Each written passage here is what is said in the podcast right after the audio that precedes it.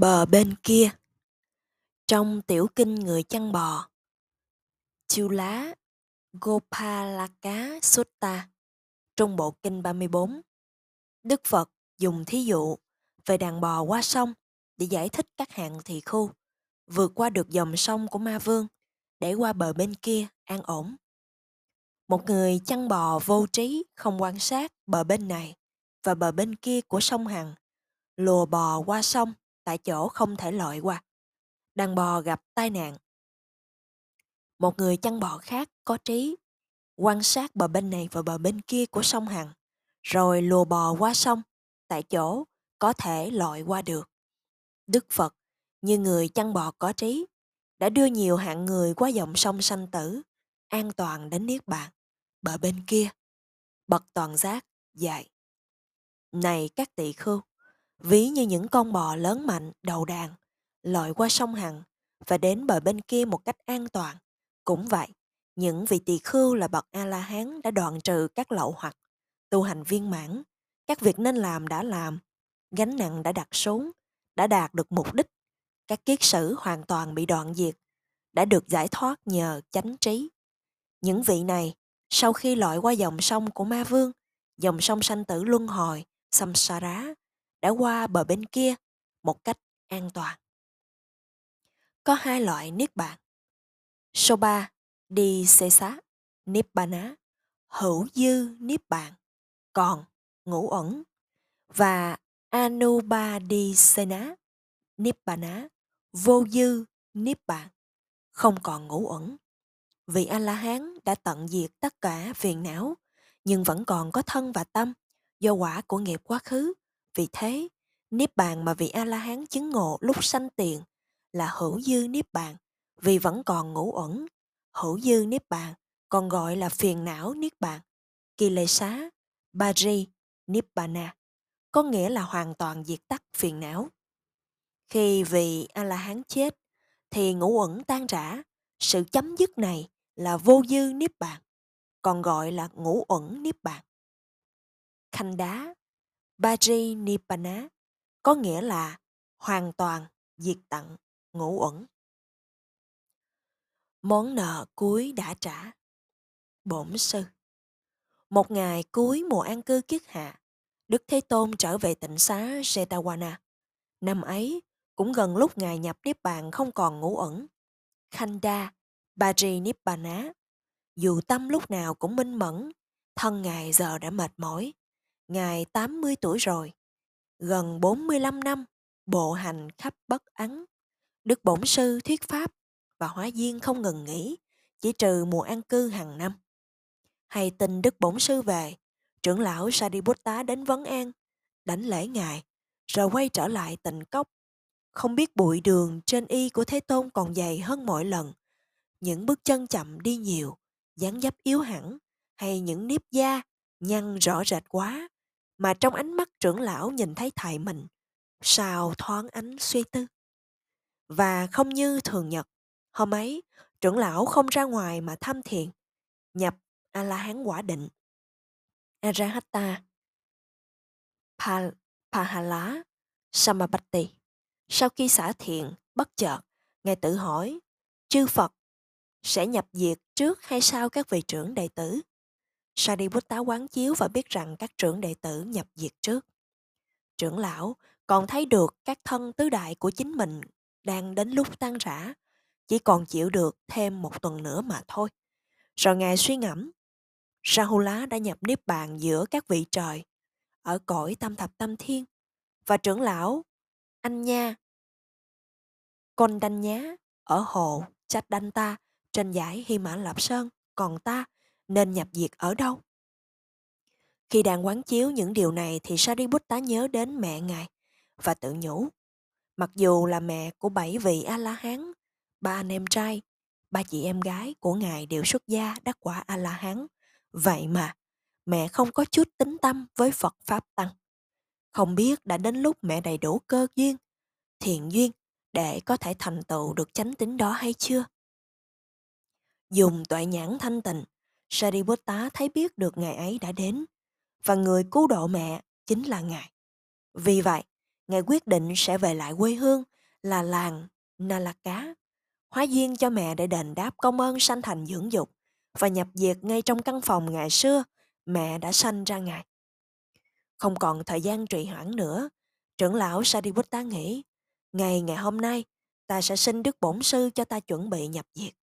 Đoàn, ngài dạy trưởng lão Chunda, em ruột của ngài, và lúc ấy thì cũng là thị giả của ngài, gọi 500 chư tăng chuẩn bị y bác cùng ngài về Nalaka. Phần ngài, ngài quét dọn sạch sẽ, sắp đặt ngăn nắp tịnh cốc của mình, rồi đứng ở ngưỡng cửa nhìn lại cốc. Sariputta tự nhủ, đây là lần cuối ta nhìn thấy cảnh vật này, sẽ không còn trở lại nữa. Rồi sau đó cùng chư vị tỳ khưu, Sariputta đến gặp Đức Bổn Sư, đảnh lễ và thưa. Bạch Tôn Sư, cầu xin Đức Thế Tôn, bậc ứng cúng, hãy cho con được phép nhập Niết Bàn. Giờ phút ấy sắp đến với con, kiếp sống cuối cùng này, sắp chấm dứt. Bạch Thầy, đấng Pháp Vương vô thượng, còn sắp thoát khỏi đời trần thế, không bao giờ còn đi và về. Đây là lần cuối, quỳ chiêm bái Thầy. Kiếp người còn ngắn ngủi bảy ngày, rồi tấm thân tứ đại hôm nay, nằm xuống, trút gánh nặng trầm luân. Hãy cho phép con Thầy thân yêu, nhập Niết Bàn. về phút ấy đây, kiếp sống cuối cùng đến ngày đoạn diệt. Kinh điển ghi lại rằng nếu Đức Thế Tôn trả lời Như Lai cho phép Sariputta nhập Niết Bàn, những giáo phái thù địch sẽ cho rằng Ngài tuyên dương sự chết. Còn nếu trả lời đừng nhập tiếp bạn, họ lại cho rằng Ngài tán đồng tiếp tục sự tồn tại thường còn. Do đó, đấng toàn giác không nói cho phép hay không, mà chỉ hỏi người đệ tử chọn nơi đâu để viên tịch. Sariputta trả lời, làng Nalaka, xứ Magantha, quê hương mình nơi chôn nhau cắt rốn. Đức Thế Tôn dạy, Sariputta, hãy thực hành những gì con nghĩ đúng phải làm như vậy. Nhưng từ nay về sau, chư huynh đệ sẽ không còn cơ duyên để gặp gỡ một vị tỳ khu như con nữa. Hãy ban cho họ một thời pháp cuối cùng. Vị trưởng đệ tử văn lời, thuyết một bài pháp với tất cả quy luật màu nhiệm, giải thích khúc chiết mạch lạc, dẫn chứng hùng hồn, Sariputta trình bày giáo pháp từ tột đỉnh của chân lý tối thượng thâm sâu vi diệu đến những sự thật đơn giản và rất đời thường. Khi bài pháp kết thúc, Ngài đảnh lễ dưới chân Đức Bổn Sư, quỳ mọp, cùng kính ôm chân vị thầy ân đức cao quý nhất. Ngài dịu dàng thưa. Để được kính cẩn lễ bái đôi chân này, con đã hành trì 10 pháp ba la mật. Bà Rami từ vạn kỷ qua bao nhiêu đời kiếp đại nguyện của con nay được viên mãn rồi. Từ nay sẽ không còn gặp gỡ, quan hệ mật thiết này giờ đây cắt đứt. Không bao lâu nữa con sẽ nhập Niết Bàn, nơi không có sanh lão bệnh tử, nơi an lành hạnh phúc, dịu mát và bình yên, nơi chư Phật hằng quy nhập. Đoạn Sariputta khải sám Bạch Thế Tôn nếu con đã có hành vi hay lời nói nào không vừa ý Thế Tôn, xin hãy tha thứ cho con. Đến lúc con phải từ biệt rồi. Đức Bổn Sư hiền hòa trả lời người đại tử thân thương, đang quỳ dưới chân mình. Như Lai tha thứ cho con, Sariputta, nhưng không có một hành vi lời nói nào của con làm Như Lai không hài lòng. Sariputta hãy lên đường, thực hành những gì đúng với việc phải làm.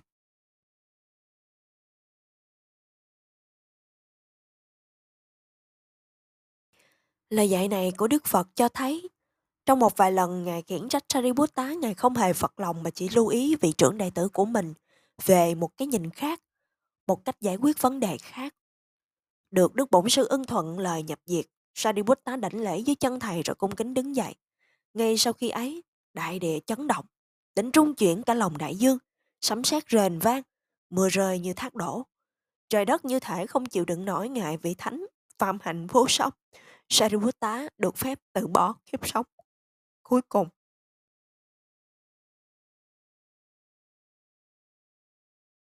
Rồi Đức Thế Tôn nghĩ, Bây giờ Như Lai cho phép vị tướng quân của giáo pháp ra đi.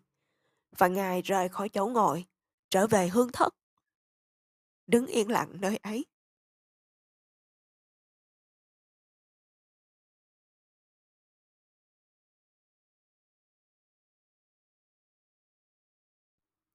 Sariputta đi quanh cốc của Đức Bổn Sư ba lần. Vai phải của Ngài hướng về nơi Đức Bổn Sư đang đứng. Cung kính lễ bái bốn phía tịnh cốc và nghĩ sâu đến với ngài. Vô lượng kiếp trước, con đã phải phủ phục dự quỳ dưới chân Đức Phật. Anoma Tassi phát nguyện nguyện được trông thấy thầy. Lần gặp gỡ đầu là lần đầu tiên con thấy mặt thầy. Bây giờ là lần cuối cùng. Và may này sẽ không bao giờ còn lại lần nào nữa. Rồi ngài cúi đầu bái biệt vị thầy kính yêu, chắp tay trước ngực, mắt hướng về phía Đức Bổn Sư không rời. Sariputta bước thụt lùi, mãi cho đến khi không còn nhìn thấy thầy được nữa.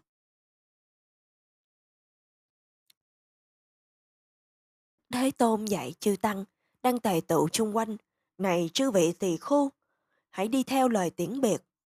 Hãy đi theo tiễn biệt đại sư huynh của các con.